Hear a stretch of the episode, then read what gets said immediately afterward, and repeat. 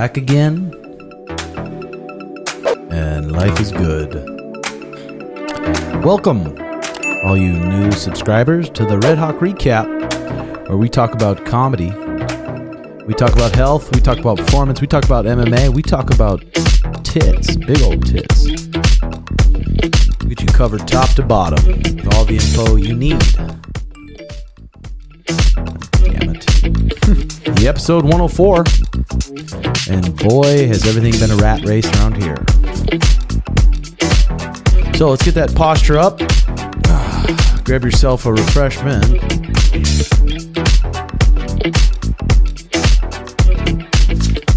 Ah, let's clear our mind. Clear clear it from all the judgments. Here we go. The episode 104. We uh I mean, we've been having just it's been a busy week. So much going on. Now we got so much trips coming up. Uh this this Saturday we're to have a little uh proper proper uh party. Proper party, celebrate celebrate what has been done. And uh other than that, life's been good. Life's been good. Building out the new the new dojo right next door. I'm trying to hustle on that, painting it. We knocked down a wall yesterday. Um, we're gonna paint it, get the floors done, and then uh, what else is going on? What's that? Okay. Yellow. Uh, here's your verification. This is Tim. Hi, this is Carly with APS. I just need you to give me your first and last name, please. My name is Timothy Welch. Some call me Timotheus, but Timothy Welch will work. Awesome. And do you want to provide me permission, verbal, one time to assist Mariah to get additional service? Yes, verbal, yes. Awesome. Thank you. Thank you very much. I'll much. be happy to finish up with her. Thank you. Bye bye. Um. Yeah. I mean, the weekend couldn't win any better. It, that that place was electric. It's st- still just buzzing. Still buzzing. It's crazy. Like he's literally hit. I mean, Sean's such a huge star now, especially since people they released that video on YouTube of him knocking out Aljo. They've never done that before. I think I looked at the looked at it yesterday and it had like seven point seven million views within two days. Yeah, it's just crazy right now. It just keeps going up too. Yeah, we're here with my buddy uh, Warlike. He's the he's the what what should we call him? He's the he he'll ta- i- i- if you got if you got a big big woman around, he'll take care of her no problem. This time, throw the screenshot up on the old pod. He said we too, could. He said because we could. She just needs a little bit more love and war. So Yeah. for for background story, Here, talking to the blue part. yeah. Sorry for background story. Uh, our boy Jime, who was with the Jobins this week, brought a friend back to the Airbnb after the karaoke bar on Saturday night. Or Make it short. Friday Make night. it short. She had a friend. Her friend was not the best looking. Sono drunk said I was a I was a shy boy, but I loved her apparently. I, I could see it in your eyes. And she touched me. She gave him Yep. a good back massage, maybe sucked him. End of No, story. she did not. That's good. Did uh did uh we did you guys watch the um Tommy Fury press conference at all? Yeah. Well, He threw the ca- uh, the cake at Dillon Danis. Yeah. Yeah, that was pretty sick. I thought it was good. Oh Jesus. So there's a lot behind that too, text. because apparently they kicked uh, Dillon Danis out of the press conference at the end, and they made Mike Perry face off with uh, Logan Paul instead of Dillon Danis. I wonder why they kicked him out. I think probably just fucking risk security risk. Those guys were going to fight if uh, KSI had already shoved Tommy at the time too. Uh huh. I don't think they wanted to get those two guys close to each other. Sorry, I'm fucking dealing with this bullshit. But Logan looked huge. Yeah, he did, but Dillon didn't look like a small guy at all. Um, I mean, what do you, Mike Perry? Mike Perry, I feel like is a different dog. I almost feel like Logan's huge. He's athletic. He can box, but I'm like Mike Perry's a different animal. He's a different animal than Nate Diaz. He's a different animal than even Tommy Fury in a lot of ways. Um, that one, that I kind of hope that one happens a little bit because fat chance Dillon's showing up. I, I true, I truly believe there's a fat chance that Dillon's showing up, but he might just to get that that that little cheddar. And if he does, I think uh, Mike Perry just reached out on Twitter today and he said if uh, if all the fights go as they're supposed to and Mike Perry doesn't have a fight, him and Darren Till look to lock horns over on the prelims of that. Yeah, Darren Till doesn't seem to be like just doing too hot, does he? He thought Sean was gonna get smoke smoked. Needs a paycheck. Did you guys watch any of the uh, Henry Cejudo post fight stuff and stuff? Yeah, he was.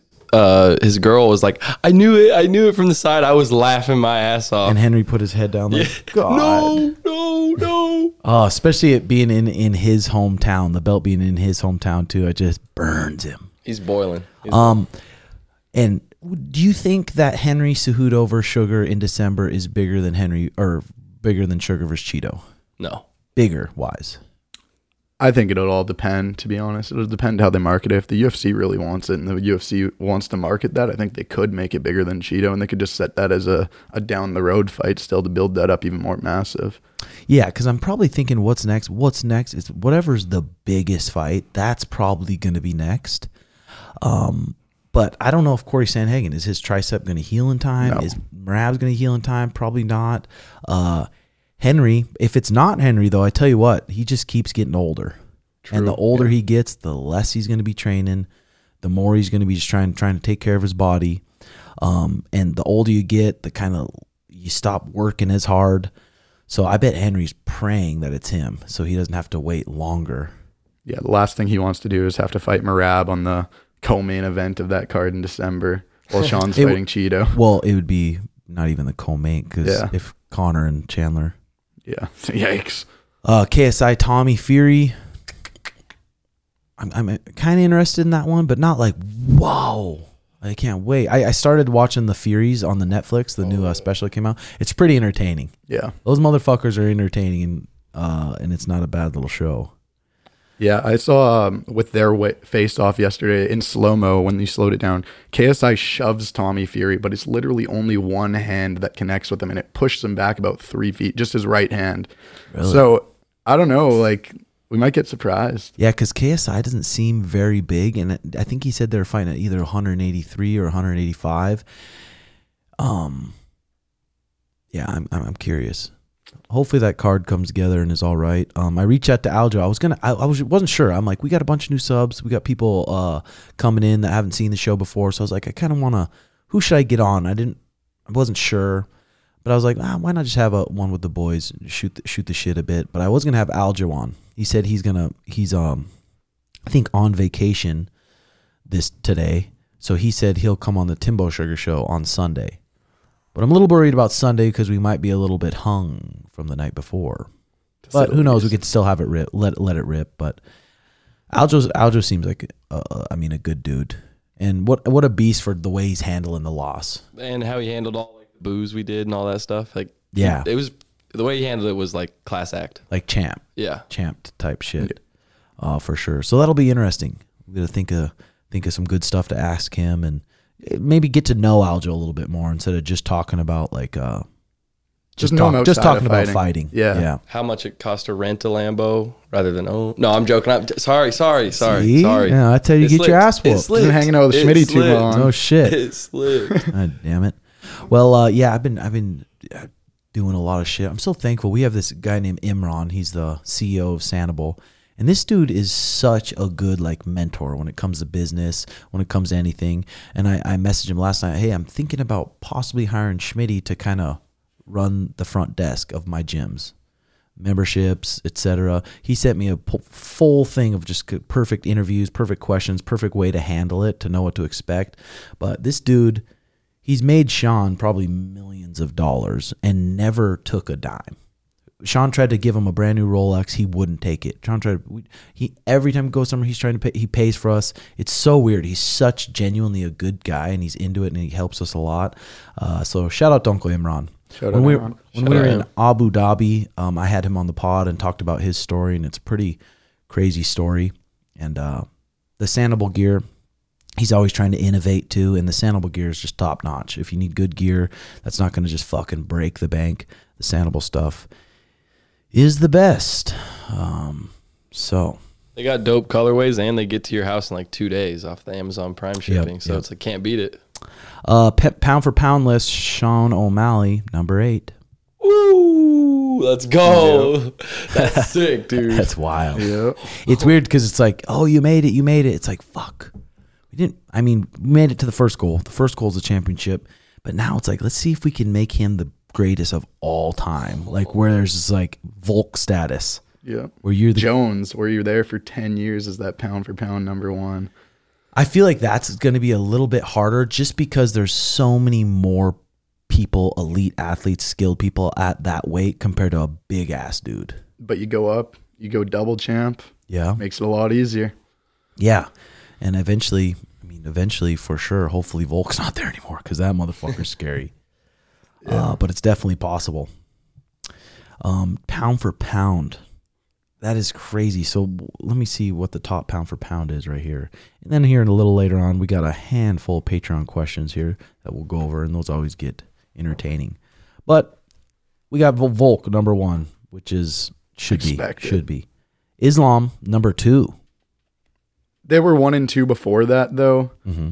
You had to give it to them just because of the inactivity. Jon Jones hasn't been as active as he was in recent years. Yes, and then we got Bones Jones number three, Israel number four. I feel like Israel should be above Islam, bro. But he lost. That's the only thing. He Lost lost, to who? To Pereira. Oh. He, he lost. But I don't. Yeah, but then he didn't lose recently. He KO'd him flat. I, I say that, but at the same time, my argument's invalid because Volk also recently lost to Islam. So, I think Izzy should be up there, bro. Yeah. he should be up there. but you think in a fight with him and Jon Jones, pound for pound, he's going to take Jon Jones? Well, it, well, it's just size different. I mean, if Izzy had twenty more pounds on him, probably, maybe. I don't know. It's just hard to say. Yeah. It's impossible to guess that. Number five, Leon Edwards. He's got Colby coming up. Two southpaws. Man, that's going to be an interesting fight. Can you imagine if it, it- okay, Sean's champ, Colby's champ, Sean Strickland. Oh. Sean Strickland needs to be a champ. How does Sean Strickland get it done though? I just don't see many ways. I truly don't, bro. I really think his grappling's super underrated. And I know you know his grappling's underrated as hell. I think that he can take that back. I know his grappling's good as fuck, but the way he he stands so tall, it's not like he's level changing. He doesn't he doesn't have a style where he's gonna be able to hide a takedown. So when you're standing that tall and you try to shoot on someone as fast as it, is he backing up, I'm like, you never can say never because I've said that before in fights and just fucking opposite happens. But man, uh, Strickland's gonna need a miracle. It could just be a slip, though. We saw it in Sean's fight. It could literally just be a slip. Yep. What What do you mean you saw? Well, like when Sean slipped in the beginning of the second round, if Aljo had taken him down there, yeah, he's, he's not knocking him out in that Yeah. 10 seconds after that, right? True, but it's like uh, Izzy's working on his wrestling, working on his grappling. Sean Strickland, you watch him in sparring, he just spars, he boxes. He's not like tr- really working on his jiu-jitsu, taking the back, putting the hooks in, finishing this guy with a rear naked choke. Um, it's still going to be a sick fight. That I'm more excited for that fight than KSI Tommy Fury. Oh, yeah, definitely. Like easily. Yeah. The build up is going to be good. Hopefully Sean Strickland. I he's so fucking entertaining. We're just watching his pod. You Oh, just he's just like a before. ticking time bomb. Oh, yeah. He, I fucking love it. it's so good. It is. And then we got number seven, Demetrious Mighty Mouse Johnson. Demetrious had some nice uh, things to say about Sean. Uh, did you guys in, see any of that? Yeah, he said uh, that with the speed, DJ admitted he's getting older. With the speed, it might be a big difference for Sean. It's gonna be Um, tough to get inside that range with all those feints. Yeah, let's let's just kind of play real quick what he said. That uh, I mean, DJ, that just shows how smart of a guy he is. Not just a delusional fucking dipshit. No, he's- You versus Sean O'Malley. This is a fight Ugh. that's obviously not going to happen right now. Dude, me versus O'Malley, that would be a, hard ass fight. A very, very hard fight. I have to be a realist. I have to live in reality, trying to get to him where he's much longer. He might even be faster than me now that I'm old as compared to some people out there being 37 years old. He's longer, he's faster, he's way cleaner striker than I am. It would be so hard just to get to him. There is no yellow card in UFC, so he can use his bike and be lateral movement every single time. He's got a great jab. He's got a great right hand. Um, I would have to I have to try to chop his tree down, leg kick him. As I'm trying to leg kick him, I got to make sure he doesn't get a good check off, so I don't hurt my leg. That would be a way tougher fight than fighting Aljamain Sterling. Bradley Martin or, or O'Malley, what's the tougher matchup? Oh, Sean O'Malley, Bradley Martin. He doesn't even train. He's just a big dude. Uh, You, I mean, you look at the facts. I'm, I'm just stating facts here. Bradley Martin is a good, a, a, a good dude. Means well, no animosity whatsoever. But he doesn't train, right? He's been training the last thirty, probably thirty or twenty years in his life lifting weights. It's a no-brainer. It's the tough fight would be Sugar Sean O'Malley. You ver- Um, see, and like Mighty Mouse, he's smart enough to see like Sean's eyes are so good. Like Henry, Henry, I watched one of his breakdown videos. He's like, all you gotta do is kick his legs. I'm like, bro, try to kick someone's leg that's four feet away from you and has such good reaction time, they're gonna check your kick. Just kick his legs. Just kick him with the foot, like he was telling Khabib that one time. It's like you are not like that smart. Good people see like, damn, his movement and his distance, his footwork is fucking good. And Henry just does not want to give him any credit because he's so bitter and jealous, it seems. But Mighty Mouse, Mighty Mouse, I've seen Mighty Mouse in real life. He's legit 100% five three. Oh, yeah, if that. five three. So he's very, very small. But I mean, and they're talking about cage match for sure. Sean would be tougher in a cage. Street fight with Brad. It's just so hard to say. It's literally like w- w- there's. It's impossible to pick what would happen in a street fight. You don't know if there's a curb behind you. Is there a corner? Is there a wall? Is there a t- is there a bench right there? Is there a car right there? There's so many things that come into play. What kind of shirt? What kind of clothes are you wearing? Uh, come into play with that. But that's cool to see Mighty Mouse just be honest. Um, but that just shows how smart he is. And it's kind of crazy because when he said that, all I kept thinking is like, that's kind of the same game plan that Chito as a slower fighter would come into the fight with too, where he's going to try and take out the legs. But it's like when that rematch happens, Chito's going to come in with the hardest leg kick of his life, and he thinks he's going to one one kick and he'll be done. But like Sean's going to check that first leg kick, and then that's going to fuck his entire game plan up. Yeah, and I think just the the bigger cage, the bigger cage. I mean, a big mistake we made in that Chito fight, and we should have addressed it, and it's partly my fault. Is just that the the ankle wraps were too tight, and usually when they're real tight, they loosen up a little bit. They didn't loosen up for him, so it's gonna make your foot just numb, fill it fill it up. Um, this time we're going no fucking foot wraps, just like Aljo, and that big cage. I just can't see it looking much different than Cory versus Chito. Yeah. Well, we'll hope it was. Well, well, no, actually, not that one. I was thinking Cory versus Rob because that was boring as shit. But yeah, Yeah. Um, who else we got here? Number seven, Demetrious Mighty Mouse. I mean, you got to put him up there. Number six, Charles. Number eight now is Sean O'Malley. He's above Kamaru Usman. He's above Pantoja. but that's the MMA like media rankings, right? That's not the official UFC rankings that you're looking yeah, at. because I think Pantoja was above him on the official UFC. Uh, so was Usman. On the official UFC, I saw He was wasn't. eight. There was a bunch of different ones. I saw Pantoja ahead of him in one, but then behind him in a different one. But it's like, come on, Sean beats the crap out of that flyweight. Well, he he did True. he did already beat him up once. Uh, he. I, I, I heard something about that, but I wasn't going to mention anything. You can mention it. He, he they brought, Henry brought in Pantoja. Sean wasn't in training camp. He's a young buck. I think he's 20, 20 something. Pantoja's a black belt. Henry made him spar three rounds, and Sean wasn't expecting three rounds. But Crouch was like, "Okay, let, let it happen." And Sean spinning kick Pantoja right in his liver and put him down in the first round. So I heard there may or may not be video too. yeah, no, there is.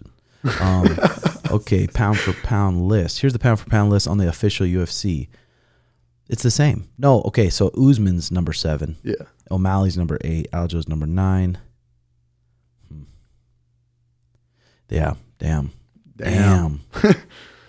yeah, it's just fucking still just wild, boys. Crazy time to be alive right now. and it was cool that like all you guys i mean we have such a we have an online presence with the podcast with streaming with this so and people know the jobin so when you guys were in boston you guys saw fans of each other and were just automatically friends and Every single time. We'd walk around just downtown and we'd have Jobin, Jobin, Jobin, Jobin. Like we met what feels like 30, 40, 50 Probably, people. Just that all of them came from different places too in the country or even out of the country. But everyone came to Boston for that event to be with the group of people and show support and it was special. It's Damn. cool too when they come up and they say their Twitch name.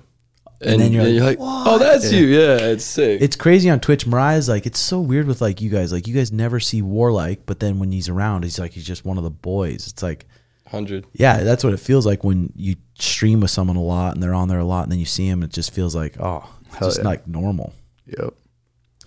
Um, here we got some tweets, some uh, tweets here. How long are the UFC and their new diva champion going to screw Merab and his nine fight win streak out of a big payday? Man, if you guys watch the Merab Merab, Merab film, Merab comes forward very recklessly. And he is not like super sharp with his defense. Yeah, it's scary because his his gas tank doesn't end. That's what's scary about the guy. But will people? What will people say? Obviously, they're gonna. What What are they gonna say next if he sleeps Merab? Because Merab comes in sprinting at him. He's got to sprint at him. He can't stand there and go jab for jab with Sean. He's, he'll get loose, and that's why uh, even Ray Longo said. Aljo said after the fight he could made it boring like Yoel and Izzy. I'm like, if you make it boring like Yoel Izzy and go jab for jab with Sean, you're going tit for tat with Sean. You're going to get beat worse. And plus, that's just forcing him away from his ultimate game plan eventually. Yeah, so I didn't really understand that. I'm like, bro, yeah, that wouldn't have been Yeah, when I, idea. when I was reading Twitter today, people were saying, well, if Aljo wants another shot of the belt, whether or not he gets that or not, we'll say theoretically, he's probably not going to be ready for December. He's probably got a medical suspension, Aljo, right? Yes. Uh, Merab turns 34 years old in a month or two. He's going to be just waiting, just waiting for Aljo to take his chance while he's just sitting in the background. When's he going to get his chance? Like, you're just getting older and older. Father Time's not going to help you, Merab. Like, that's all I can think of. Yeah, I mean, he's still, bro. He, he's a dangerous, dangerous fight. He's another one. You make a mistake, it's gonna be fucking tough because he's a strong little freak. He's got crazy cardio. Yeah. It will go all day, and just yeah, he'll he'll put the pedal to the metal, which that's that's pretty weird. That's the scariest thing. And if he gets around your waist and puts you on the fence, you're probably gonna be stuck there for a little bit. But like I said, big cage, big cage. The fight starts on the feet. And I think it's so different because watching the Aljo fight back, like Aljo, every single time he went in for a shot, it was a single leg on Sean, who's a taller opponent, and it just allowed him to use his leverage and balance a lot more. I felt like if Aljo really wanted to get in deep on a shot, he had to trust and go for that double leg against the cage, which he didn't commit to. Yeah, I mean, I, I've preached it before. When you shoot on people on the cage, you should always shoot to lock your hands under their butt. That's something you can't do in the open. You get single legs, double legs. I mean, you can if you penetrate deep enough, but if you shoot in every time on the fence to lock your hands behind the butt, it definitely changes changes a bit. Yep. Um, but uh, yeah, people were saying, even to me, people I know, they're like, why didn't Aljo wrestle more? It's like, put someone into you four feet away from you, four feet away from you, and have them be juke, juke side to side, juke side to side, and keep moving, and keep them four feet away from you, and pretend you're trying to shoot on that guy. Like, good fucking luck. It's like Aljo wanted to wrestle. I can tell everyone out there, he wanted to wrestle. Sean's footwork and distance took it away. Um, okay, Jay Romero, do you agree with Suga Suga's ad placement all over tonight's card? I think the sweet sweat. How cool was that picture? Him walking off with that sugar right underneath him. That's like Fuck yeah, that was like sick. It's weird. It's just like an iconic photo of her. Like what the fuck? Yeah. And uh, do you But agree with it? it. But it's like, yeah. I mean, come on. That's it's that's business. Yeah. How can you hate on guy getting money? Bus- business is that's what it is. How do you feel about Aljo moving up to fight Ortega at featherweight to test the waters? People, are like, "Oh, Aljo get killed." I'm like, I don't think he would get killed at 45. He's a long dude. The 45ers are slower than the 35ers. He's just as strong as those 45ers. He's probably got better jiu-jitsu than most of the 45ers. He's not tiny. He's a big fucking dude. He's not. Those 45ers aren't going to weigh much more than him. They're like, man, what would the 45ers do do to him since Sean did that? I'm like, that's a different. It's just a different game. I still think Aljo would do very good at 45. I think his striking might be a little bit behind. Just looking at the top five of the featherweights right now, or top ten even, Uh-huh. I think his striking is going to be a little bit behind. And just, I'm not too sure how. What well about Brian Ortega though? I think Brian Ortega is a good. It's probably his best matchup, but there's still a lot of dangers in that matchup because Brian Ortega off his back's a dangerous dude. I, I, I mean, God. You saw what he did to Volk, even though he was But getting even battered. but even Volk's not like a black belt in jiu-jitsu. His bread and butter's not jiu-jitsu. It is for Aljo. Uh, Arnold Allen, Ilia Topuria would be a tough fight for Aljo. A tough fighter Um, for everyone. But I don't know. We don't know either because when's the last time you saw Aljo completely fed? Like he had to crash diet, to have a hard weight cut, and you only get those few hours to to charge up. So who knows? He could have more power, more energy. Everything could go up at 45, and you see a whole new Aljo. Yeah, you're right. I guess you don't really know Yeah, it's so hard to predict. until it happens. So Ian Machado, do you ever, are we ever going to see Ian Mach, Ian Garry versus Shavkat Rock, Rakhmonov? Well, that kind of sucks because they train together, so that'll probably that'll probably be one they're gonna not try to make. But pff, That's the fight to make almost. Yeah, well, that I mean, or Khamzat, but I mean, Khamzat for Shavkat's been like that dream fight for a while now for the core MMA fans. Bro, I think Khamzat's done at 170.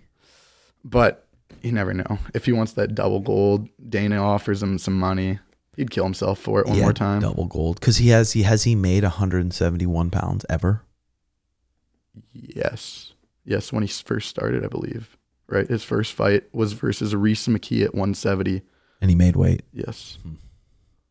Um, Ian Garry's number 11 now, and Shavkat's number six. Yeah, because Gilbert Burns trains at the same team. Uh, they still got Khamzat at number four. So I wonder if they're going to keep him there. Because, dude, Khamzat versus anyone. I wish he was like Izzy and he was just fighting four times a year. Yeah, It would be fucking sick. that would be nice. Well, I'm seeing a lot right now is that uh, Michael Venom Page from Bellator wants to come in and get a guy from five to ten, and Shavkat's saying, "Hey, I'll take you." Michael Venom Page is an entertaining fighter, Yeah. like really one of the best entertainers in the sport, and uh, that's a terrible matchup for him. Sorry, man.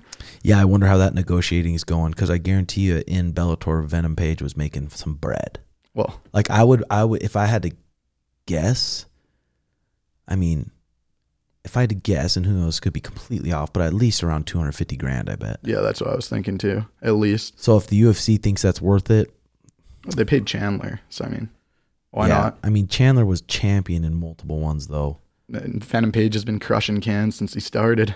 Yeah, I want to see it for sure. We'll see if the the UFC does, though.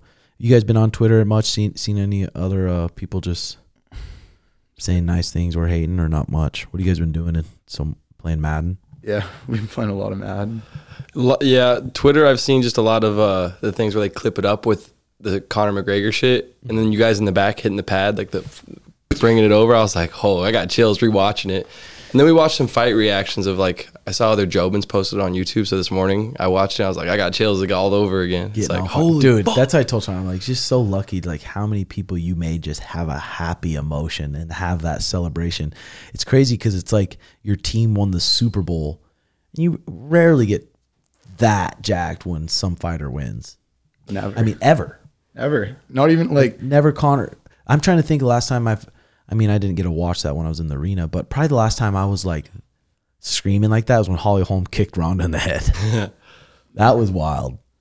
yeah. It exploded in the arena. I can't even explain like the like within right when he, his face hit the Yeah, that's uh, Connor Strahan. Thank you, Connor Strahan. He said, "What was going through your head when you saw Aljo's head hit the canvas?" That, that's so weird. It's almost like I, I don't even know what I was thinking. Um, right when his right the way he fell, I almost turned around like it's already over. I think, but then they it kept going, and I was rewatching it again, and then they stop it, and it's like I, I was just like in. Sh- not shock, but I was just like, it happened. It fucking happened.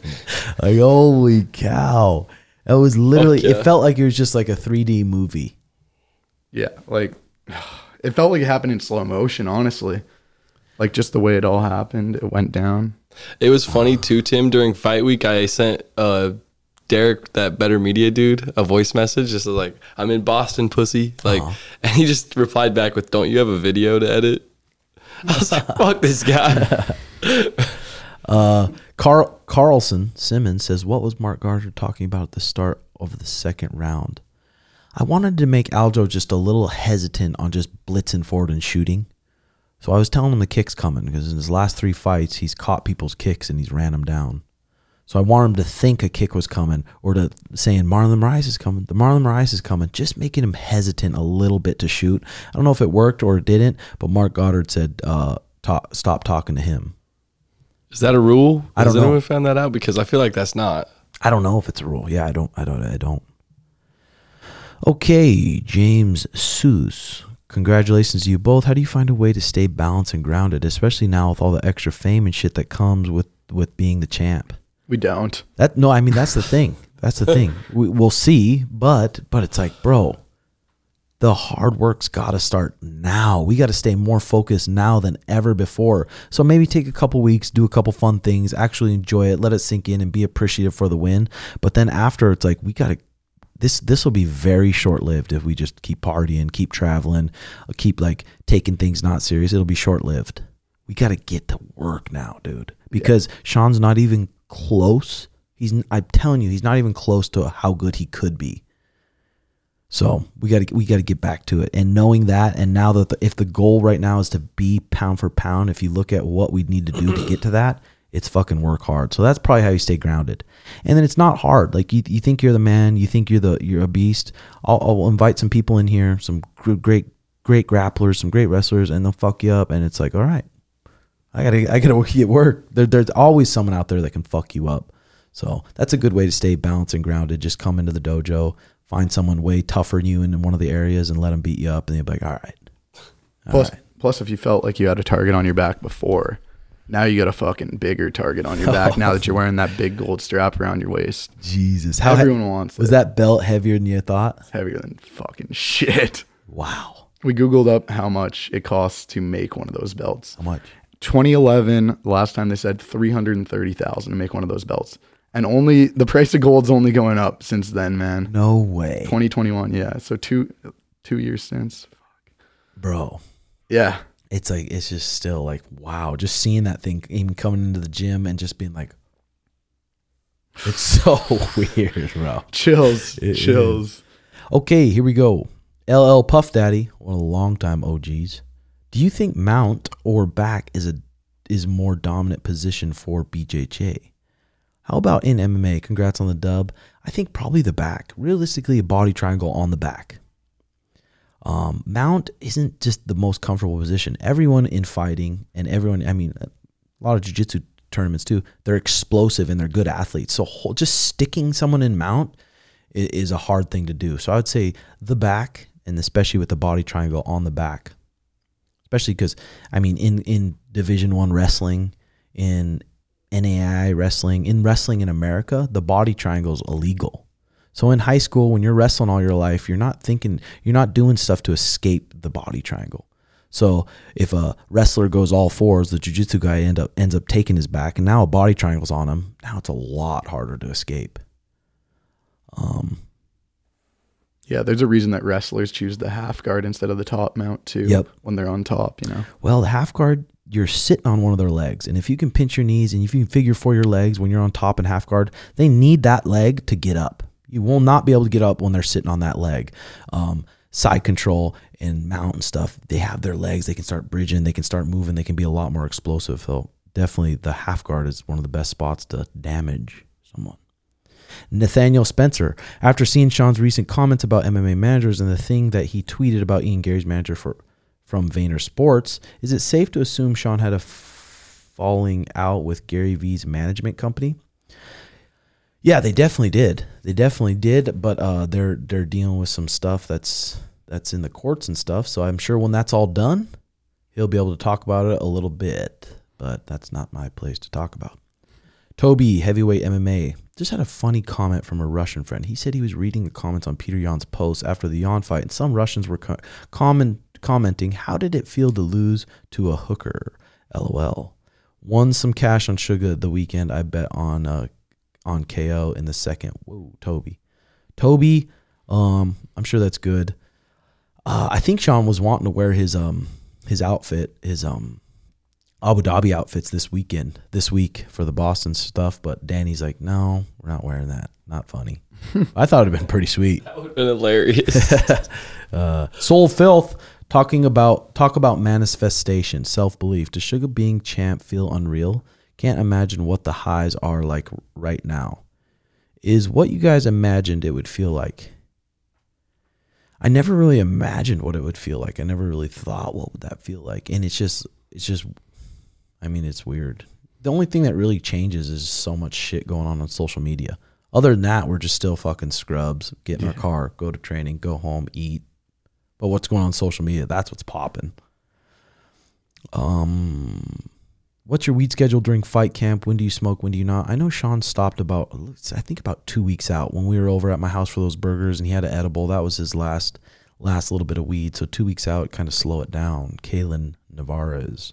Brian, what's up, Tim? This weekend I got into it, my eighth Muay Thai and kickboxing tournament. What advice would you give your fighter if they were doing this? Well, Brian, the work's already done. So hopefully you're prepared for that tournament. So now, like I've said before, you got to focus on what you can control. Don't worry so much about the outcome. Just worried about worry about uh, implementing your skills. Anthony Hoge back, brother Hoge. Hoge said uh, he'd bet his eyebrows that he could twister Warlike in a five minute round. Warlike, what's your thoughts on that? I think Ho is fucking delusional. But I mean, he knows that. He saw, I mean, if he was in the room this week, he saw me pulling those sweeps on Schmidt, getting in the top, watching Schmidt buck his way into exhaustion. I will give you give you it that armbar sweep you hit on Schmidt. You saw it, six point sweep straight to mount on a three hundred pound man. So I was like, I'm about to get fucked up. He was the first one to go. I was like, damn, he is pretty good. All When right. Schmidt was dry, he had all of his energy, and then Brock tells me after, he's like, Oh, yeah, when I saw that, I looked to Sono I said, Oh, we're fucked. okay. Uh, Hoge says, since you guys achieved your goal of making Sugar a world champ, does that change your thoughts on ever fighting again and trying to get in the UFC? Dude, just f- being a fighter and trying to get in the UFC, you have to be so selfish. Right now, I have two gyms. I have almost 240 or more students, and now I have a kid who's the world champion and the potential to be pound for pound. So right now, for me to be selfish and be like, I'm gonna just train myself. I'm gonna put all this stuff on the side, whatever. I, I just want some. I want some, wh- whatever I want. I want to fight. That would be dumb. That would be dumb. We're in a unique spot to make history forever. Um, Zane. Okay, this is a long one. I'll I'll read it. Had my first fight Saturday, the same night y'all fought. Found myself worrying about a lot of things other than the fight. Not necessarily nerves or being nervous, more so of my family being in the crowd. I'd taken down and be like, damn, my family was just witnessing me getting thrown to the ground. What advice do y'all have when it comes to being in the ring? Also found myself looking at the little jumbotron, looking at myself a lot. Was just an unreal feeling. And and when I'm actually fighting, I would almost kind of abandon all of my training. I would wouldn't try to try and keep distance. I would just get hit and kind of want to my get hit my hit back and would just try to brawl, which would lead me to getting taken down. Zane, that's that's the part of being amateur, bro. Those are all the emotions you go through. I anyone on their first second fight, very very rarely, unless they've competed at a high level in some other sport, it's just going to be a hectic mess in there. I don't care how good you look on the pads. I don't care how look good you look sparring. When you're sparring, you know when you're sparring that guy's goal isn't to seriously hurt you. Now you got a guy in front of you who seriously wants to hurt you. You got this crowd erupting. You got your family all sitting front row. Uh, that's that's where when we started meditating, when I started meditating because my jaw when my jaw was wired shut, I was gonna drive myself fucking crazy because I had no one at home with me. So I was like, I gotta find something. So the Tools Titans book by Tim Ferriss, all these top per- performers talked about meditation. I'm like, God, it just sounds just cheesy. And I found the Sam Harris app. They put you through a little program. After I did it, I was like, Sean, you got to try to meditate, bro. You got to. I know it's going to help in fighting so much because these are the big problems in fighting. Thinking about what could all the things that could happen.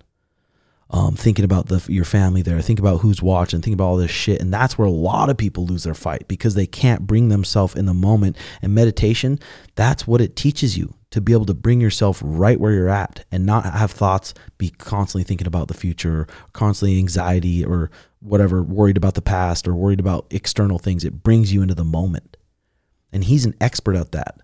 Because to be able to do that in Boston where that fucking crowd is about to erupt, so much pressure on the kid. So much pressure. Knowing he's fighting one of the best guys in the world, the best grapplers, most athletic, long people, and his ribs fucked up. We legit didn't grapple for five weeks. I was like, God, I want to grapple so bad. I'm, I'm like stressed about making him grapple. Stressed me the fuck out. But he went in there in the moment, confident. It's like, Jesus, bro, that was fucking insane. It's literally like a Michael Jordan type athlete to do shit like that. Special, man. Just Special. just for what was going on, that would fuck most people up. 99% of people would have pulled out. All right, Ryan Lester, Timbo, love seeing you talk shit during the ceremonial weigh-ins. Do other coaches do that, sending positive vibes? I used to do that a little bit, knowing those guys are a little bit lower level and it'll probably throw them off a little bit. But at this high level, these guys are such good competitors that it, real- it's not going to matter. It's probably not going to fuck with him. I didn't really talk shit to Aljo. I just said, hey, you better take him down fast. Trying to get him to think that we're going to throw a flying knee or we're going to sprint at you and throw something up the middle to make him like, okay, I'm not gonna I'm not gonna take that bait. Who knows if it worked? Maybe it did, maybe it didn't. Probably didn't. He's a fucking competitor. Rafael Menjivar. Do you take anything or use anything for fuller hair and a hairline? Been looking sharper, brother. What's that? Tim, When did you make have that hairline account? surgery? Yeah. when did you get your hairline surgery done, bro? Um, fuck, dude. There was a point when my someone said one day, like, I forgot who said it, but they're like, "Oh, you're balding a little bit," and I like, I was like, "No, I can't be a fucking red bald fuck."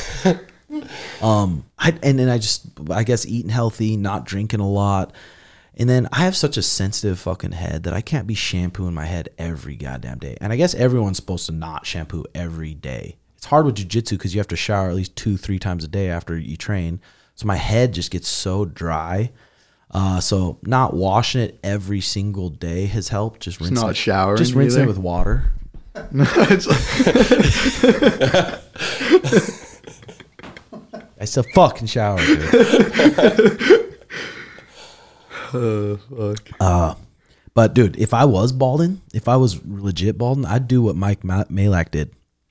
Two thousand bucks, went to that other country, and his hair looks actually completely normal, and he was balding bad. Sonny, your time's coming, so you better fucking- Never, never. Uh, My dad still got his hair. Grandpa, we're good. You keep boozing like you're doing. We'll be all right. We'll be all right. He'll lose his liver before his hair. He's yeah. fine. We'll be, Jay, would you go bald? Would you just go bald with it? Yeah. He'd get a skull tattoo. I could see it. Yeah, that'd be cool. Um, Lenny J, fucking inspiring. Uncle Red, I'm buzzing. Five days later, when the pull counter landed, I showed sh- shadow box for about 15 minutes and ripped my shoes to sprint up and down the street screaming. Do you plan out Sugar's training camp to make sure all the bases are covered, or does he map out his own plan for his sh- training schedule? How many years do you think before we see? I'll answer the first one. Training schedule usually kind of just talk to Brandon. It's usually Sean too, and we just I usually try to get two to three at least mid workouts, MMA workouts with him a week, and, at, and then two more like grapplings. So try to do mitts, try try to do it twice a week sometimes, and then two grapplings, and then just they schedule in Brandon's and stuff around that. How many years do you think before we see UFC champion say Sugar I inspired the same way Conor did for Suge? I mean, that's probably already happened, Lenny J. I mean, you see, you know how many skinny dudes are so motivated by him, probably? I mean, a bunch of skinny dudes. He didn't wrestle, he didn't do any combat sports coming up, and he's just a skinny little dude. That gives a lot of skinny dudes fucking motivation. Yeah, I could say that. They roll in and they're like, if that if he can do it, I could fucking do it. So I think already, Lenny. I still think I can. Lenny says, I've been on Patreon for years and the real ones know you two have been putting in the work for work day by day, not overnight. Lenny, I appreciate it, brother. It's crazy on the Patreon. There, there has been a lot of supporters from four years back. And to get where we're at now, it's freaking sweet. And you guys have been able to hang out and follow along. CK22, what do you think is the best split in terms of scheduling for an amateur train camp? Three three minute rounds. Thinking eight to 10 per se- sessions per week of grappling, striking, MMA work. But how should I mix in my sprint strength work on the side? I'll be eight weeks out next week, fourth fight, so I have a solid idea. But any input is appreciated. I mean, I would just make your main workouts your your striking, your boxing, your grappling. Those should be your main hard workouts. Strength conditioning it doesn't need to be too crazy. If you're doing strength conditioning and it's taken away from your your MMA workouts or your grappling workouts, then you gotta you gotta switch it up because those need to be important practices where you're working the hardest probably. But ten sessions per week, you're getting you- you're covered. You're doing good. Tucker Sudnick, I'm studying to get certified for my new job, 7.5 hour Zoom on 8:30 to 5 and then got the night shift at my other job. Any nutritional tips to get me prepared for a long day? Dude, I'd have a fat fucking shake. A fat shake full of a bunch of superfoods, full of a bunch of nutrients, and then get some of those GoMacro bars. Those GoMacro bars that they sell them at uh, health food stores. They sell them at Sprouts. Those are those are good bars. Some decent calories. Try that, brother. Quest Truxton, how do how much of sugar striking is from you and him just experimenting with stuff on the mitts? Literally, probably all of it. All of it. I, we maybe watch a fighter steal something from a fighter, try it on the mitts, and if it feels good for his balance and the the way he moves, then we'll we'll add it. So a lot of it just fucking around. What's a week worth of striking sessions look like for him? There was a lot more this this fight camp. We were doing a lot more just because we took away the grappling practices. Liam H, who picked the walkout song for Sugar? That was Sean who picked that. I think Lupe Fiasco was supposed to walk out. Yeah, that's what he was saying. He said they wanted something like that, but they couldn't get him in uh, in Boston. in time Yeah. or something. Maybe Vegas, maybe December. Would it be cooler if six nine walked out with him or Lupe? I think, Six. I think Lupe. Really? I do. Yeah. Six would get I the think- crowd going, man. Because although would, although six has a bunch of bangers, Lupe has that banger. He True. has that one. But if six came out all colorful, like bounce into like, because you see people at his concerts, But like, people in the crowd won't like him. I think that just split crowd straight up. but think think of how young Sean's uh, most of his I think half of them at least still hate six nine. yeah. Uh, Both. I think we should do both. Yeah. Not not at the same time. No, duet. Fuck do it. that would be good. uh, Jared Fleddies, thanks for taking taking us on this journey with you guys. Literally, that's what it's felt like on Patreon because we've put on we've been putting behind the scenes uh, stuff on this Patreon for literally four years. Not even like Patreon though. At the same time, like me and Sono is like this is a journey for us, man. Oh, for sure. Like this, like five years ago, me and Sean fought in a YouTube video where I came down and I sparred Sean for a YouTube video. We've maintained that over five years to where we've had people coming from different countries to meet up at fights I and want just this guy next. dude, I want this guy next. hands thinks he or. MMA? Yeah, MMA, MMA, like we did last time. A- ask him The about Friday fight. night once we got those uh out the fridge out the door. Ask him what happened to him Saturday or Friday night. Did War beat the fuck out of you? No, no, no, He no. said, "Oh, my stomach's sore the next day. I was day." laying down. He just came and dropped the people's elbow on me. Oh, okay. Um, and then uh, Jared Folletti says, "Can you explain a little on how you go about making all the Jobins feel like they're a part of the team through content, etc.?" Thanks, brother. I don't know. E- Each day, I, I try to th- see things that I'm doing or we're doing that stick out. That I'm like, God damn, our people need to hear about that. Um, so like, it's not really that hard, and I enjoy doing it. It's not even that. I would say it's like natural. You're just leading by example. You're just recording what you're doing. Yeah, It's not even like you're going above and beyond. You're just yeah. You're just leading by what example. doing, yeah. Luke Herman, are you and Sugar going to do another JRE now you got the belt? I don't know. I think just Joe messages people. I think tonight, we, though, we might be popping into this uh, Too Short, Wiz, and Snoop Dogg concert because they want to say what up to him. So that's not 100%, but I think we might do that tonight. The JRE thing, though, I think Joe Rogan literally just messages you out of nowhere, so you never know. It's just random. Andrew Molina, what are the most important daily habits, exercises you guys do that I can use as a jujitsu guy? I mean, bro, just getting hydrated, getting hydrated with a good, maybe a Thorne supplement. Thorne has catalyte, they have amino acids, they have uh, magnesium, they have creatine. They all taste good as fuck. So if you make sure you're getting your your nutrients and your supplements, um, and then just getting a little movement and stretching in before you go to bed, you'll be covered there, Andrew. Big Ship. Fuck, I wish I'd have met Big Ship. Big Shout out Big Ev- Ship. We everyone- met did- him this Did you guys meet him? Yeah, we met Big Ship. We Yeah, met a lot. I say he's cool as hell. What were you all ex- able to experience in Boston outside of fight stuff? We went downtown one time to this uh, cafe. It was called Cafe Bonjour, and it was a nice. It was like old, old as shit, but the menu was so good. So we got to do that. Other than that, we just walked around the Encore. We uh, th- there was a Costco. We walked by that. That was cool. And then other than that, there was just nothing. It was just transporting from the Encore to the Fighter Hotel, back to Encore, Fighter Hotel. A couple times we went to Whole Foods, and uh, that was it. Big ship. Right there. Yeah, it was a lot of fucking media. A lot of media. So majority was the day was that. NZRM Charlie, congrats Timbo and Sugar and the team, inspiring to see all the years of hard work, sacrifice, and dedication pay off in the championship bout, world championship. Excited to witness the beginning of of the Sugar era. What's the most underrated aspect of Sugar as a fighter that you you think separates him from other athletes? It still amazes me that people sleep on his grap grappling. What's the most underrated aspect? Probably it, one is his grappling. 'Cause He's a fucking good grappler. I mean, we've been wrestling and grappling for years now with very, very good people. So that's definitely underrated.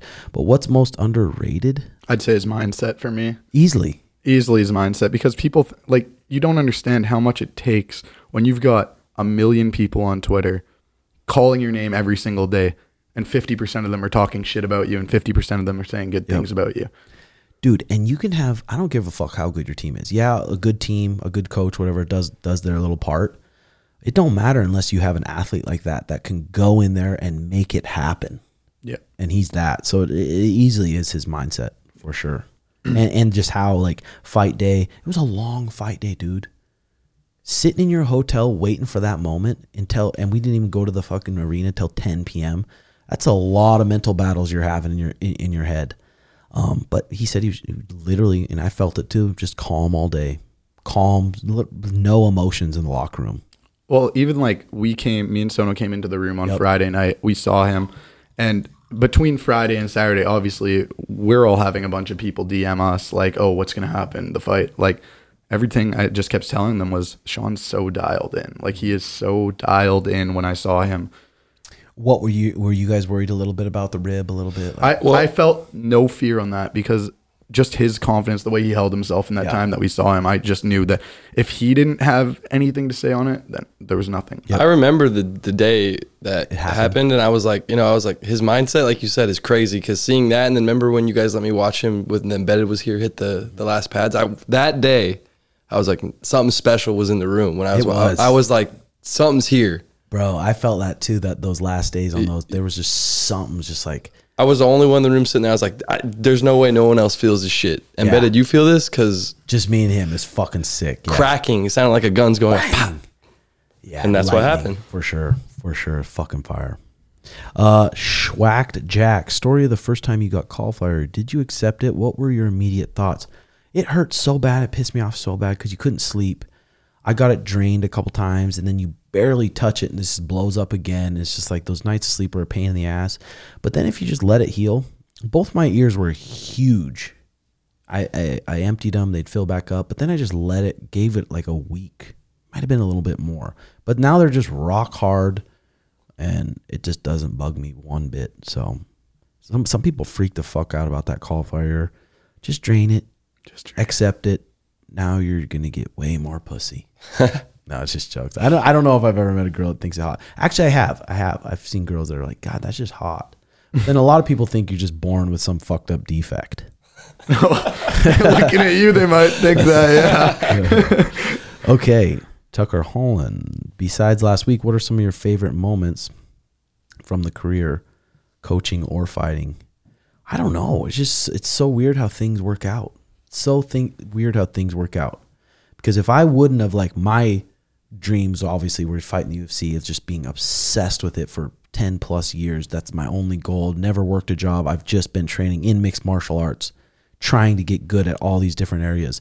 And then that happened broke my fucking face started getting bills from the med- medical bills because the, the promotion wasn't covering it i'm like this is a fucking nightmare dude but then it led me to just kind of fo- focus on uh, opening the gym focusing on, on everything else that i'm doing now and now i wouldn't trade it for anything dude it's so crazy how from that happening was such a painful like sad thing um and it led us to now so it's fucking s- just sweet Paul Chek calls it like the hero's journey, going through shit like that. yeah. You got to go through the fire and the flames, man. Yeah. Um. So yeah, and then and then Sean winning the world title. I mean, that just trumps it all. It was just the most epic thing ever, dude. Uh, Jess Jesse Shemansky. I assume there's going to be a lot of people wanting to train at your gym. Are you going to put on a cap capacity on it? I actually am. You remember Monday? Oh, that was yeah. crazy. Motivation. that was Monday, bro. crazy. That's, I was, I, that's what I try to tell the students. Remind I don't know if I worded it good enough, but I'm like, God, this motivation you can't just always. It doesn't last. You worded that good. What, whatever your whatever your goal is, even if your goal is just like I just want to be a blue belt, or I want to win a tournament, or some people's goals to be a world champion. What, whatever your goal is, you gotta just you gotta commit to it and hold yourself accountable, and not wait for just spurts of motivation. The motivation that motivating people is good, but it's like it's it's fucking worthless if it just fizzles out. Because there's it's easily when you're training jujitsu, there's just it's too easy to find an excuse not to train. Oh, it's my neighbor's birthday. oh, uh, my cousin got a tattoo and I gotta go help, or I got a tattoo and I gotta. It's like this is too easy to find an excuse. So you got to figure out what you want to do. Really figure out, like, damn, what's my goal? What's what's a realistic goal? A hard goal that I can accomplish, and you got to hold yourself accountable. If you don't, there's a good chance you're not going to be shit in your life, and you're just going to have to be a robot and find some normal job. So when you say things like that, though, do you prefer your students have your a short term goal or a long term goal when it comes to jujitsu or even growing stuff like that? I think I think you can you can I mean re reevaluate the goals, but I even have on my sheet when you sign up, I want to what's your goal at the bottom?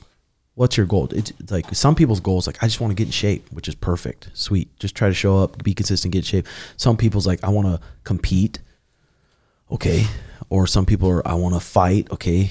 It's like so they write down those goals and then I I see those goals and then try to the expectations different for each one of those. What's your Does goal, that answer your question or not? Kind of, yeah. Well, my goal, I would, I would want to be a black belt someday. I Yeah. think that's a good long term goal. I'm, I want to be consistent. I'm never gonna stop doing jujitsu. That's just something I've learned. I've been doing it for so, like, And the sweet thing about that, like you're gonna be a black belt. The only way you wouldn't be a black belt if you just quit. Yeah. and that's not gonna happen. no, I don't see that happening. Which is a fucking good goal. Yeah. Uh, what about you? Top five lightweight in the UFC? No, I'm joking. I'm joking. Black belt. Imagine if if that that was your actual. We're like, are you fucking you're like- retarded? A little bit. no, no, just get a black belt. I want my short term goal is to compete, just to go compete, not win, lose, to compete. Mm-hmm.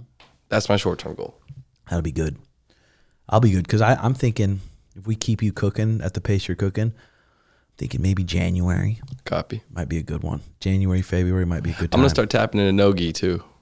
Yeah, there's going to be a lot more nogi going on, so that'll be good. Um, how do you retain information you read from books? Something that sticks out. If something sticks out in a book, I'll just underline it. And I'd never read a book start to finish, like ever. Mariah always does. She cannot bounce around books. But I have different books. I'm like, what am I? What am I? What am I thinking that I want to learn today? Like, is it how to communicate better? How to better be a better leader? Um, how to just different shit. So I'll pick up the book, and then if it's a book I've read before, then I can start from the beginning and look re-look at the stuff I underlined that stuck out to me. Um, yeah, I'd say that. Tan, Tim, I have fear of flying airplanes. Any advice? My buddy Bulldog, uh, Bulldog David Michaud, he was in the UFC and they literally cut him because he's scared to fly.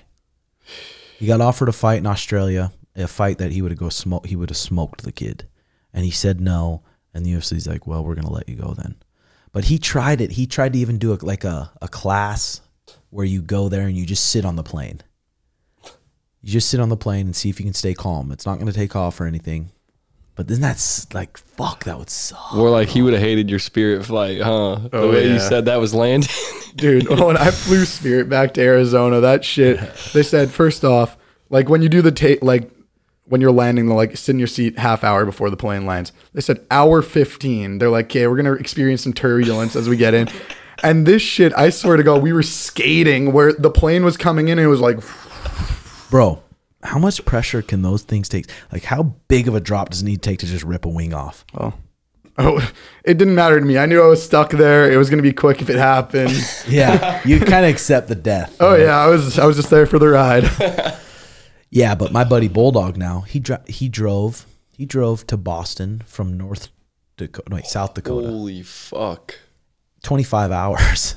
I should have hitched a ride.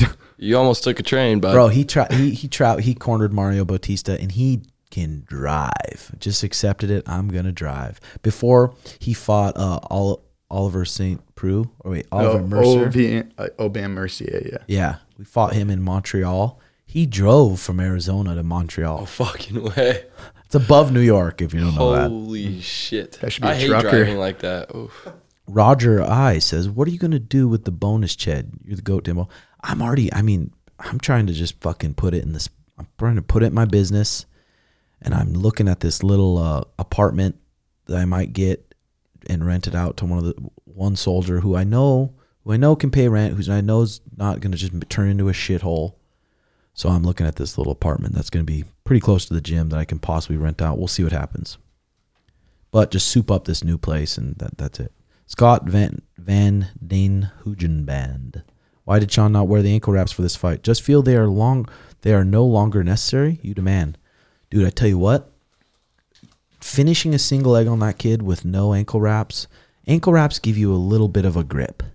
A little bit of a grip. And you saw it. You saw the way he slid that single leg out. Who knows if that ankle wrap's more grippy? So I think it was probably four weeks ago I said, Hey, I don't think we should wear ankle wraps. And he agreed. And worked out good. Rest is history. Worked out good, yeah. Um, T Bone, this is Jay Biscuits here. T Bone, can you give us through a, a process real quick through the stem cell process? How did you get hooked up with the right people? Cost, duration, worth it? Uh, yeah, CPI stem cells. Uh, b- b- legend in the jiu-jitsu game, Scotty, Scotty, and then his uh his buddy Ed Clay. They own CPI, and they they helped us out. They helped us out. They hooked us up a bit but it's worth it. My shoulder's literally 100%. I couldn't do pull ups. I couldn't do jits. I thought I was like, bam, I don't even know if I'll be able to really wrestle ever again. It's fucking, and, and then they wanted me to get surgery. I'm like, well, if it that's what it takes, I'll get surgery. Um, but I did the stem cells. Six months later, I'm damn near 100%. So it was definitely worth it. Shot in the shoulder, shot in the cock. Shot in the cock. were- Shot in the cock wore off. but you get that shot. Yeah, that shot in the cock. That was just to feel something. and it didn't just to feel, feel good, bro, something. because I fucking bucked and they had to stab me twice. like And, we have uh, to give you double the dose. I'm so sorry. But bro, probably a good two months, three months after that, when I got a bone bone, that was a bone bone, baby. I could have fucking ran through a wall with that thing, dude.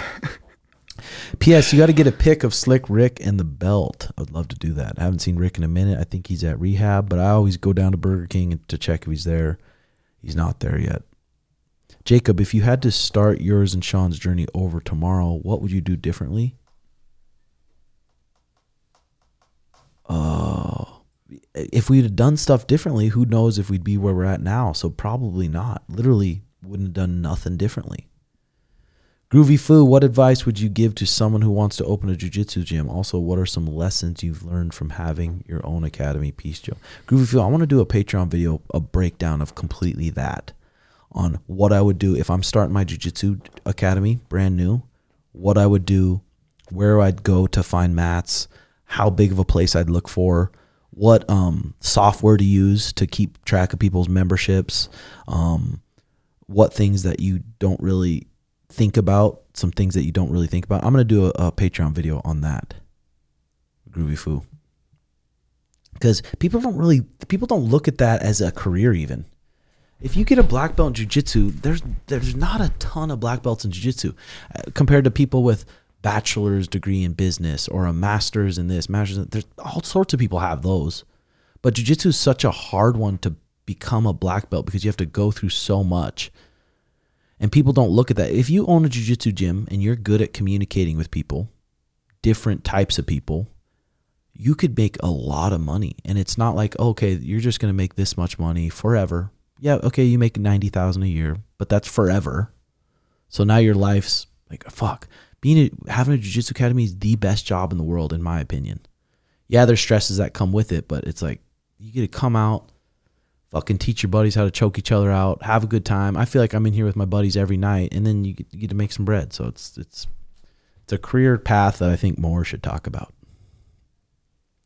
How Jesse Swain? How strong is the, the temptation for you guys to go full Johnny Manziel route now that you reach the top of the mountain? bro, bro, it's if this would have happened when he was 19, 20, 100% he went Johnny Manziel route, 100% fucking cent, dude pussy, drugs, having a hoot. That's the main goal in life now. Um, but now a little bit more mature. We read the right books at the right time, and then the baby happened. He's always wanted to be a really good dad. Um, he's got and he's got good people around him that, that he trusts. So probably go Johnny Manziel for a couple weeks here, and then get back, get back tighten it up. Yeah. Win a Heisman or something. Get out of here. Zach Raymond with a style like Sean's. Zach Raymond's our buddy. He works for Sanabul. He's a good dude.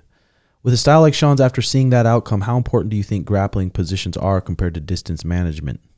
Both equally important, Zach. Everyone's gonna be a li- everyone's gonna be some are gonna be real fast twitch, some gonna be a little bit slower fast twitch, some people long, some people short. The distance management is huge, and if you keep that distance man- distance management right, you're not even gonna have to grapple. But things happen in fights. You fucking roll your ankle. You throw a punch, you break your hand. Um, you throw a kick, just maybe cracks your ankle, cracks your shin a little bit. Now, now it gives oppor- guy an opportunity to shoot. So you got to be ready for everything. The grappling positions are just as, just as uh, important. Alan, what age did you go pro? How many fights do you think do you think an amateur should get before going pro? I had 10, prof- 10 amateur fights. I had like 14 boxing like smokers fights. Um, it depends. Everyone's different. If you're going against a good guy and you're getting all those, all those like, you're able to pace yourself with your energy. You're getting more efficient with your techniques. Um, then you could go. You could be three fights. On Bryce Meredith, he did. I think he did. I don't even know if he did any amateur fights. He might have did one amateur fight but he's had thousands and thousands of wrestling matches, wrestling matches on ESPN, like wrestling at the highest level. So he knows how to compete. So for him, it's a little different. For someone who hasn't competed at all, I'd get I'd get a good amount. I'd get a good amount because once you go pro and you start racking up losses as a pro, it's hard to dig a hole out of that. Destroy tech. Word the pragmatist can't worry about every possible outcome adva- advanced. I'm not sure what that means, brother, but I appreciate that. Zach Podunjak, who did you go to for advice on coaching specifically for a five round championship fight? I'm sure I'm sure you already learned a lot from Robert and other guys you've previously been around, but was there anyone that reached out to you this past camp for tips? No, because I've been I've been around people in world championship training camps. I've seen mistakes people have made. I've seen like people like Robert Follis cornering Kevin Lee. Kevin Lee's just hyped up. He's he's just hyped up in the locker room. He's hyped up, probably hyped up all day. He, he's walking out to the crowd. He's hyped up. He's trying to just get his energy high. And then he gets in that cage and he fucking fatigues in two rounds, f- five rounds. So Sean knew it too, but I would keep keep reminding him like, let's keep the emotions down all day, like very low emotions, not even laughing, not even just keeping calm all day. Keep calm during the warm up, keep very calm during the walkout, and let's save every ounce of energy you have for that 25 minutes right there. Um, because yeah, you've seen that be a mistake. People try to go out there and their fucking gas tank shot after the second or third round, and they got two more rounds to go. Yeah. Uh, Justin Lathy, if Conor reached out to train this camp, is that something you'd be interested in? I mean, how could you not? I mean, fuck yeah. Do it on the yacht. Are you kidding? Fuck yeah. Let's go take some bumps, get into the fucking training room, just laugh, flex in the mirror, hit some of the Jose Aldo Conor shots. Blah, blah, blah. Head home. Then do it again next weekend. Uh, Justin Lathy. Also, any Red Hawk merch drops coming soon? Yes, we actually these specs, these glasses are going to be available. Those soon. goggles. Yeah. So you see a motherfucker with these, you know he's either looking to scrap or fuck. Um, they'll have a little uh, Red Hawk Academy logo on those too, and then um, a couple like vintage type shirts are going to be pretty cool. They're coming out soon. Justin Lathy, Hayden Russell. I know you say the whole team, Dan Garner, Brand Harris, etc., are the best in the world. I 100% agree. But what do you think separates them from the rest, and why are they the best? With that said, do you think it is essential to build a team like this early on, even as an amateur? Dan Garner owns his own businesses. He's so fucking passionate about what he does. It's insane. The same with Brandon Harris. He owns his own business. He's so passionate about what he does, so passionate about the latest research and just improving himself. And both those guys live by what they preach. Um I and I do think that separates them from the rest for sure. For sure. Why are they the best? Probably just because, like I said, they're so open minded and open to learning. Plus, they're very smart and they've been around the game for so long. Just wise people. With that said, do you think it's essential to build a team like this early on as amateur? I mean, Brandon Harris, he's probably $200 an hour to work with. Dan Garner, to get your blood work done by him, is probably four. I mean, who knows? He's coming out with a thing to make it cheaper so more, more fighters can do it. But he's a very expensive dude, too. He works with the best athletes in the world. So to find that as an amateur would be hard, but you could find something something similar. Find find a strength conditioning coach who's really hungry about learning and learning from other strength conditioning coaches. Find a nutritionist who's maybe in college and that's that's going to be their passion, and then you could maybe grow all together because affording them early on would be hard. Shane Liu, in your own words, how do you define a top G? Probably a top G. Probably a guy who just like is in charge of his own emotions. He can't let someone just get him all bent out of shape. Someone who maybe has maybe has a passion and they're working towards it. Uh, what would you say, War? I would say somebody that, that doesn't let others affect their goals and their beliefs. Like really somebody who stays in their own lane and just trusts the process. Because like you're always gonna have people that are doubting, like or say something's wrong. But as long as that's what you believe and you you go with what you say, like you, yeah, you don't do things differently. Yeah, I mean, what what would you say? Like sto- like stoicism, just in a different way. You're super stoic. Yeah, You, you just hold it like down like a top G. You can't affect me. But when it comes to routines and like discipline and same, you got Yeah. you got to have those Yeah. dialed. You got to have those dialed if you want that. Uh, John Maxwell, are you and Sugar thinking about renting out an Airbnb in Peoria for the Jobins to visit and train at your gym? John Maxwell, I might be getting this place, and it's a couple miles from a gym. I don't know if I'm going to rent it to someone just permanently or make it an Airbnb. We'll see. But yeah, I'm we're looking to I'm looking to do that. Jay, my girl caught me texting other chicks after going through my phone when I was asleep. She's Red pissed. flag. How would you handle that situation? Red flag. She run through your phone, bro. But Get still, out of there. now she now he got caught. Now he got Get out of there. But maybe he likes her. Maybe he likes her, and uh, may, maybe he likes her a lot, and everything matches up. They get along. She's got her own shit going on, and maybe he was craving some other puss.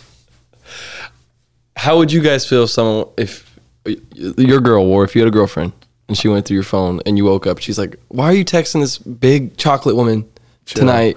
I I honestly uh, so I'm on the other side of the spectrum with that, where I think that that's okay.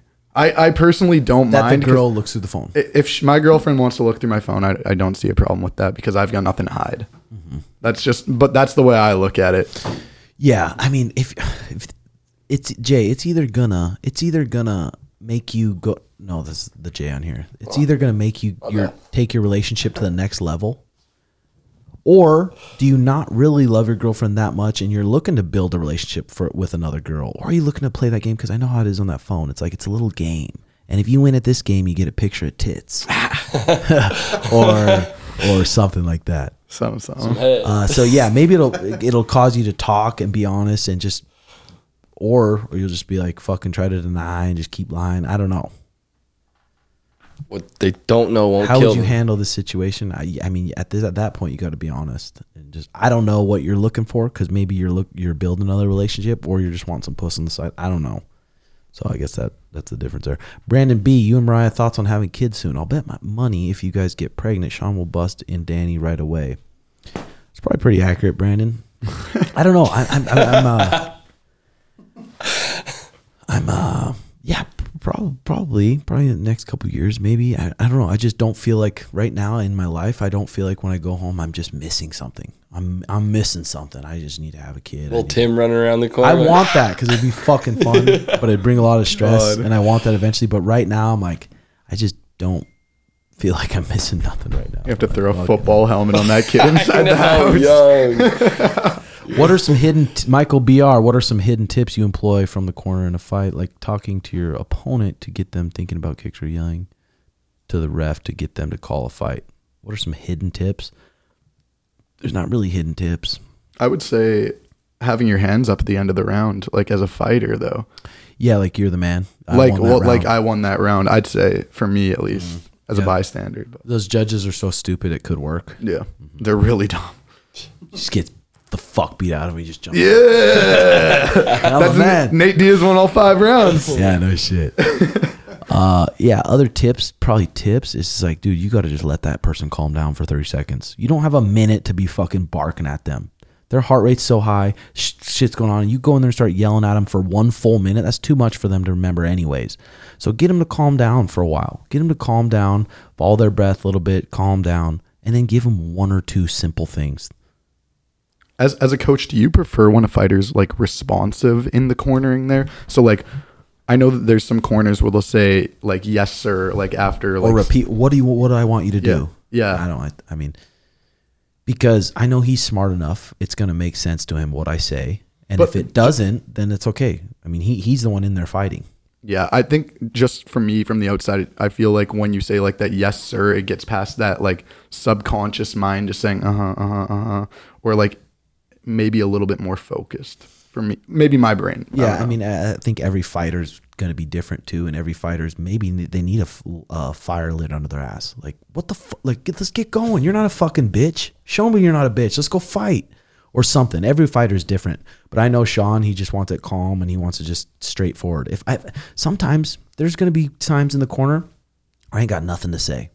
I ain't got nothing to fucking say. Maybe just reiterate a little bit of the game plan. Just focus on that and let's go. But people go in there and they start barking shit just because they think they need to. And it's like, God, that is terrible advice. Sometimes you hear these fucking guys. less is more. Okay, here we go. Isaac the Great. Sometimes I go back and watch all the old pods. Shits are hilarious. Do you ever go back and watch some, um, some and reflect on how far you've come with the pod? And also, how do I get the Thorne discount? Yeah, if you're a part of the Patreon, you get a 30% off on the Thorne supplements. The third party tested the best supplements out there. And you just got to message me. Message me on Patreon, your name and your email, and I'll have Mariah send you the link. But I haven't watched those pods. I think those pods and stuff will be funny to watch when we're way older. A lot of these fight vlogs, go back, watch some of them just to bring back some memories. That'll be that'll be fun. It's it's sweet in our day and age. We're gonna be able to do that. We'll go back and look at all these old memories compared to 20, 30 years ago. All you got is in your brain. Photographed, and then you have to replay that memory in your brain. And then, yeah, you can twist it however you want. So like, um, Brody Jack tips on becoming a coach in BJJ MMA. Um, books, courses, dude. I would just keep reading, reading stuff about psychology, sports psychology, and just try to get as good as you can at this point while your body's healthy in jujitsu and in in MMA and compete. It's okay if it's okay to lose. You don't have to be great, but at least fight a few times. Fight a few times, stay consistent with your training because you need the people that you're coaching to respect you and to respect your skills. And if you're just some flub that just flops over and has no heart and just not that great at either, then people are like, I don't know if I I don't know if you're the best one I should listen to. So I would say that. What was your main area of concern? We can say something? Yeah, I actually had a question for you. Like, uh, going back to the coaching there, like a lot of people want to be a coach one day, right? How did you get your first start into coaching? Because obviously there had to be a one fight or like a fighter that said, Yeah. "Hey, I need you in my corner this fight," and maybe it carried on throughout that. But like, Yeah. what was your moment? Uh, well, even since I was 14 years old, I would try to recruit the guys at my gym to let's go box this high school. Let's have them put on a smoker and we'll box them. So I'd even corner the boxers. And then in the MMA fights, I'm trying to think amateur MMA fights. I started cornering my buddy Frank when he was an amateur. And then started cornering some some of my amateur friends just a little bit. They'd ask me. I was just a teammate at the time, so they'd ask me to come help them. And then um, would corner some professional fights. This guy named Lloyd Woodard, he fought in uh, Bellator. He had a fucking good fight with Michael Chandler. It was such a sick fight. He broke Patricky Pitbull's arm. Um, he he'd have me corner him sometimes, corner him against like Rick Hawn and Bellator and some of these guys. And then when I was at the lab, Jamie Varner, I was training with Jamie Varner, and he said, "Hey, can you come corner me?" I don't remember who it was for for the first fight, but I cornered him a handful of times in the UFC. And that was kind of my first start to corner people. And I think I was 22 or 23. And then just because I could wrestle, I mean, could wrestle, did jujitsu, did MMA, and I could I could properly spar with these guys light enough where they trusted me, and I could hold mitts. So a lot of people would ask me to come with them because I could do those things, and that's kind of where it started Cool. when it started when cornering in the UFC and stuff. Okay, Buchas G. Out of the Jobins, who's staying the most consistent with their jiu-jitsu training? House tournament soon, open weight class. Do you think Schmitty takes it? Um, who's m- most consistent? Brock. Brock. Brock. Yeah, For sure. and you can see it in his skills too. Yeah, Brock. Brock's probably mo- most consistent, and an in-house tournament, so that would be a four-person tournament. Would the first round be Schmidt versus Brock, and then you versus Brendan? Yeah. That, uh, yeah, I like that. I like that match. Schmidt versus Brendan. How about that? No. No, because then, yeah, we need to give Schmidt the tougher first round match. Um, and then so say you versus Schmidt in the finals, and Schmidt's a little tired from Brock. Who knows how you and Brendan went? Does Schmidt take the house tournament because of his No. size right now? If there's a, something on the line, like the house tournament name, I'm gonna go hard. Okay, we'll set that up. We will. soon. We better We set will. that up now. We will. Now you're It's talking just about a S. four-person tournament. Four. Five minutes in that cage. We'll record it. We'll put on either Patreon or my YouTube. Copy. That's Hell, we'll do it tonight. No, Chill. okay, fine. Okay. Okay. okay. Uh, what was your main area of concern when training for ADCC? Wrestling, leg locks? Um, I worked with Sakino for a while on leg lock defense, and I felt very confident on there. Very confident on su- shutting down people people's legs and reacting to the setups compared to wait until I get in these positions and then try to defend. That's too late. But in ADCC, yes, mostly a lot of wrestling and then taking the back because so ma- in ADCC, if you get taken down, if you get swept and you go to turtle, there's no points. So it's almost like a hack. So everyone's going to try to get to turtle. And if everyone's trying to get to turtle, you better have sharp back takes because that's how you're going to score. So that's what we'd focus on a lot, Dylan. But still, you still got to be real well rounded. You still got to pass the guard. You got still got to do everything, everything in jiu-jitsu and stay sharp. Mixed martial alien is your dad single? Would you like to see him get back together with Marge? Yeah. no, I mean my dad is married. He's uh remarried, and uh Marge, I love my mom so much. She's I love your mom she's, too. She's just fucking awesome. But she's in the religion as deep as you can be. And Bugs, he likes his brews too much. He likes to smoke a little weed. He likes to just fucking hang out with the buddies. He's not really into that, so that wouldn't work out. Maurice B, I noticed this was the first fight in a good while. Sugar didn't wear his ankle wraps for the fight. Will it be the norm for you guys? Blah blah blah. We answered that one. Maurice, Brian Nixon. Do they have corner cam? You guys at the finish would love to see it. How how did you go talk to? Who did you go talk to in the crowd while Sugar was drinking the Happy Dad? Um, the corner cam. I think I jumped out of the way of the corner cam. I was already standing up. That fucking guy was yelling at me the whole time. The commissioner, sit down, sit down, blah blah blah. And then who did I go talk to? Gordon Ryan. Right after that fight, it was uh, Gordon Ryan was sitting there next to us. I just was telling him, I'm like, this fucker couldn't grapple for five five weeks. He's like, wow. Lydia, I loved watching the come up. and a follower since Dana White Contender Series. Enjoyed watching the journey to the belt. I enjoyed you guys sharing your daily practices, and have applied some of them to my own routines. I was even able to get a training session at Soul Fighters when I visited Peoria a couple months ago. Will there be changes at all to the mentality of a daily routine? I'm sure there might be added pressure to maintaining the belt now, so that's one. Congrats on the win and thanks for the motivation. Will there be changes in the mentality of the day? No, because we I mean we both know that those that daily fucking routine is a huge reason why we're where we're at. Huge. So it'll be easy to stick with Lydia because it make I mean it makes you feel good. It makes you not snappy to your partner. It makes you your relationships good with people. It makes you motivated to do shit. So we're sticking with the routines. Um, Ruri Laveri is a long one here. I'll try to rip through it. What's good, Timbo? Hope you're good. If, if you give us a quick rundown of Sugar's training week, for example, does he have harder days and lighter days, or is he going hard all week?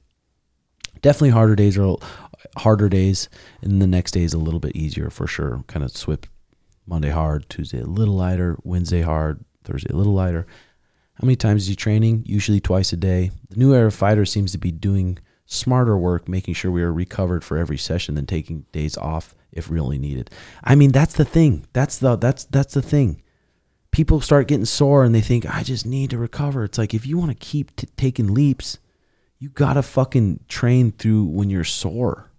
That's why a lot of people are soft these days because they think about the, the recovery so much. But it's like you got to go through the grind to really even know. Whereas old school fighters would go hard all week, even if they're super fatigued. But that, I mean, that's also when I was fighting, I would I would train way too hard because I'd see Benson doing it. I'd see I would just would just fucking grind my body to the ground, and then it just started just breaking down, injuries after injuries after injuries. So there is a, a happy medium for sure. Um, for years I'd done two to three sessions a day, six days a week, going hard live rounds all week. But I found myself getting injured a lot, getting sick a lot. The harder you train too is it, it is true. The more the more smart you have to be with your recovery. If you're training fucking hard, you better be doing your extra supplements. You better be getting the right amount of protein in your body. Better be drinking some good water, keeping hydrated, and you better be moving. Because if you're not doing those things and you're really trying to train that hard, hundred percent your body's going to start breaking down. um, Real quick, Tim. Yeah. Uh, who you got this weekend? We got Max Holloway versus the Korean Zombie. Five in the morning in China. Damn, five in the morning. yep. Max Holloway, dude. I remember the. I mean, um, Zombie. The one time I sparred with him, he he fucking can crack, dude. He cracked me one time, and rung my bell. I'm like, this little 45 rung my bell. He can hit hard, um, but you see Max with his di- with his distance and all the tricks he has, and you see what he does to people like Calvin Kattar and stuff like that. I just, unless Zombie can crack him, I just think Max might piece him. Do you think the time zone could play a, a factor? Because Zombie's not having to travel really. Max is having to travel across the world for that fight. I uh, wonder how early he's going out there, and I wonder if like Max brings professionals out there to try to change his sleep schedule the right way, or if he's just old school Hawaiian brother. Because if you, I mean, old school Hawaiian brother is tough as fuck, but eventually you're gonna get older. I don't know, I but if I had to pick right now, I'd probably pick Max is gonna decision him. Yeah, I'd hope. Gosh, it would suck for Zombie if he got finished again. Yeah, yeah, for sure. I think, and this is his retirement fight, I believe. Max? No, uh, for Zombie. Oh, oh, really? Yeah. Damn. Okay, Dyke Tyson. What's the best and least awkward way to decline to roll with someone? What was his name? That'd be Dyke Tyson. Oh, okay, cool. What's up, Um, Dyke? What's the best and least awkward way to decline roll some that I mean I would just find a nice way to kind of tell him why. So say you're a big dude and I don't want to get injured and you ask me to w- roll a war. You're a big ass dude and you're really spazzy. I would say, "Hey brother, I I just don't I don't I don't want to get injured right now. I'm going to try to go with people who aren't aren't quite as crazy, but maybe here in the future." Just say, I'm coming back from an injury, man. It's like I'm not trying to read. Nah, bro, I'll go light. I and even if they think you're a bitch or whatever, who cares? Who Fucking Or you could cares be honest you and say you think. smell like shit. Yeah, exactly. It, it. I mean, I, I have no problem telling students when they if they smell like, hey, you smell bad, It's and the worst. ma- and now you're making other people smell bad because you they got to sweat. Um. So what's the? I mean, yeah, just try to try to be nice about it, and then just just maybe maybe be honest a little bit. But it, but if they're if you don't want to go with them just because they're good and they're fucking you up, you gotta g- maybe go with them and just be like, okay, he beats the fuck out of me every time. I'm gonna just try to hold him in my guard as long as I can, and then you hold him in the guard, and then I'm gonna um, maybe this round I'm just gonna try. He submits me five times around. I'm gonna try to get him to submit me just twice, and I'm just gonna try to defend and count those as little wins too. Um, also, man, what was your corner advice to Sugar in the first round? It was just the same thing. We knew I knew he was gonna start reaching and lunging in, fucking be able to smoke him. Isaiah, Isaiah Trevino, you boys ever coming back to Houston, champ? Oh, I remember that weekend, Isaiah. I, I remember it fucking loud and clear, buddy. Um, yeah, we're gonna come back soon. Pause. I believe Sean could be triple champ all the way up to 55, which would make him the greatest of all time. Is this your goal? I mean, right now the goal is to defend the belt. I mean, the goal is to defend the belt. That's it. That's all we got to think about right now. Gabe Harshbarger. Is there ever going to be a sugar strain? Smoke on some sugar kush after knocking Cheetos out? I'm sure there will be one day, brother. We're almost there. Gabriel Boyce, with so many people comparing Sugar to McGregor, how do you prevent him from going down the wrong path? Or is this path of partying and drinking okay when Sugar has a 100 mil? Once he has a 100 mil, I mean, there's a good chance you ain't going to see him fight again. Scary I- I mean, thought. Yeah. But I don't know. Fuck, I don't I, I don't know. Still still he might. yeah, you don't know what his motivations will be at that time. Like, we get so much happiness though from just training hard. So never going to stop training, so you just kind of really never know. But I, I mean, if he starts partying like McGregor, which he's so he's smart, he's smart. But if he does, I'm like, that's cool, dude. Let's party. You're probably gonna get fucked up next fight. As long as we're good with that, let's rip, let it rip. Just being honest. Alec Vega, I remember you and Sean reciting Osho years back on the pod about the fame game and letting your guard down once recognized. How much at this point could this be applied to yours and Sean's current and future reign? I mean, that would be a good one to go back and read. For sure. The fame game. Okay, Drew Pearson, if there's something you could tell yourself back in the contender series, no, Now, now. there you go. Congrats to both the entire team. He said K N O W. That's autocorrect. Um, like I said, probably nothing. Probably fucking nothing. Just quit being vegan. That's what I'd tell him. Watch one show, start to be vegan. I'm like, sweet. Now you're buck thirty. uh, so that's it. So other than that, glad we got a good pod in here. Thanks for coming in, Sono War. Fuck yeah. The Thanks goat, for having us. Goat JX Soto. Check out him. Check out his pod. Check out his vlogs. Um, we're cooking here. So, uh, welcome in new people. Please hit that sub button and comment what you guys think. If, if you think we're just dumber than rocks, that's fine. Just comment it and we'll have discussions. I tried to read all the YouTube comments right now uh, for the people. And I appreciate all the Patreon brothers and your guys' support. I'm going to pick that giveaway winner. I'm doing some memorabilia giveaway um, today. I'm going to pick the winner today and then I'll ship that shit out. So, all right, boys. See you guys next week. Love y'all. Bye bye. Deuces.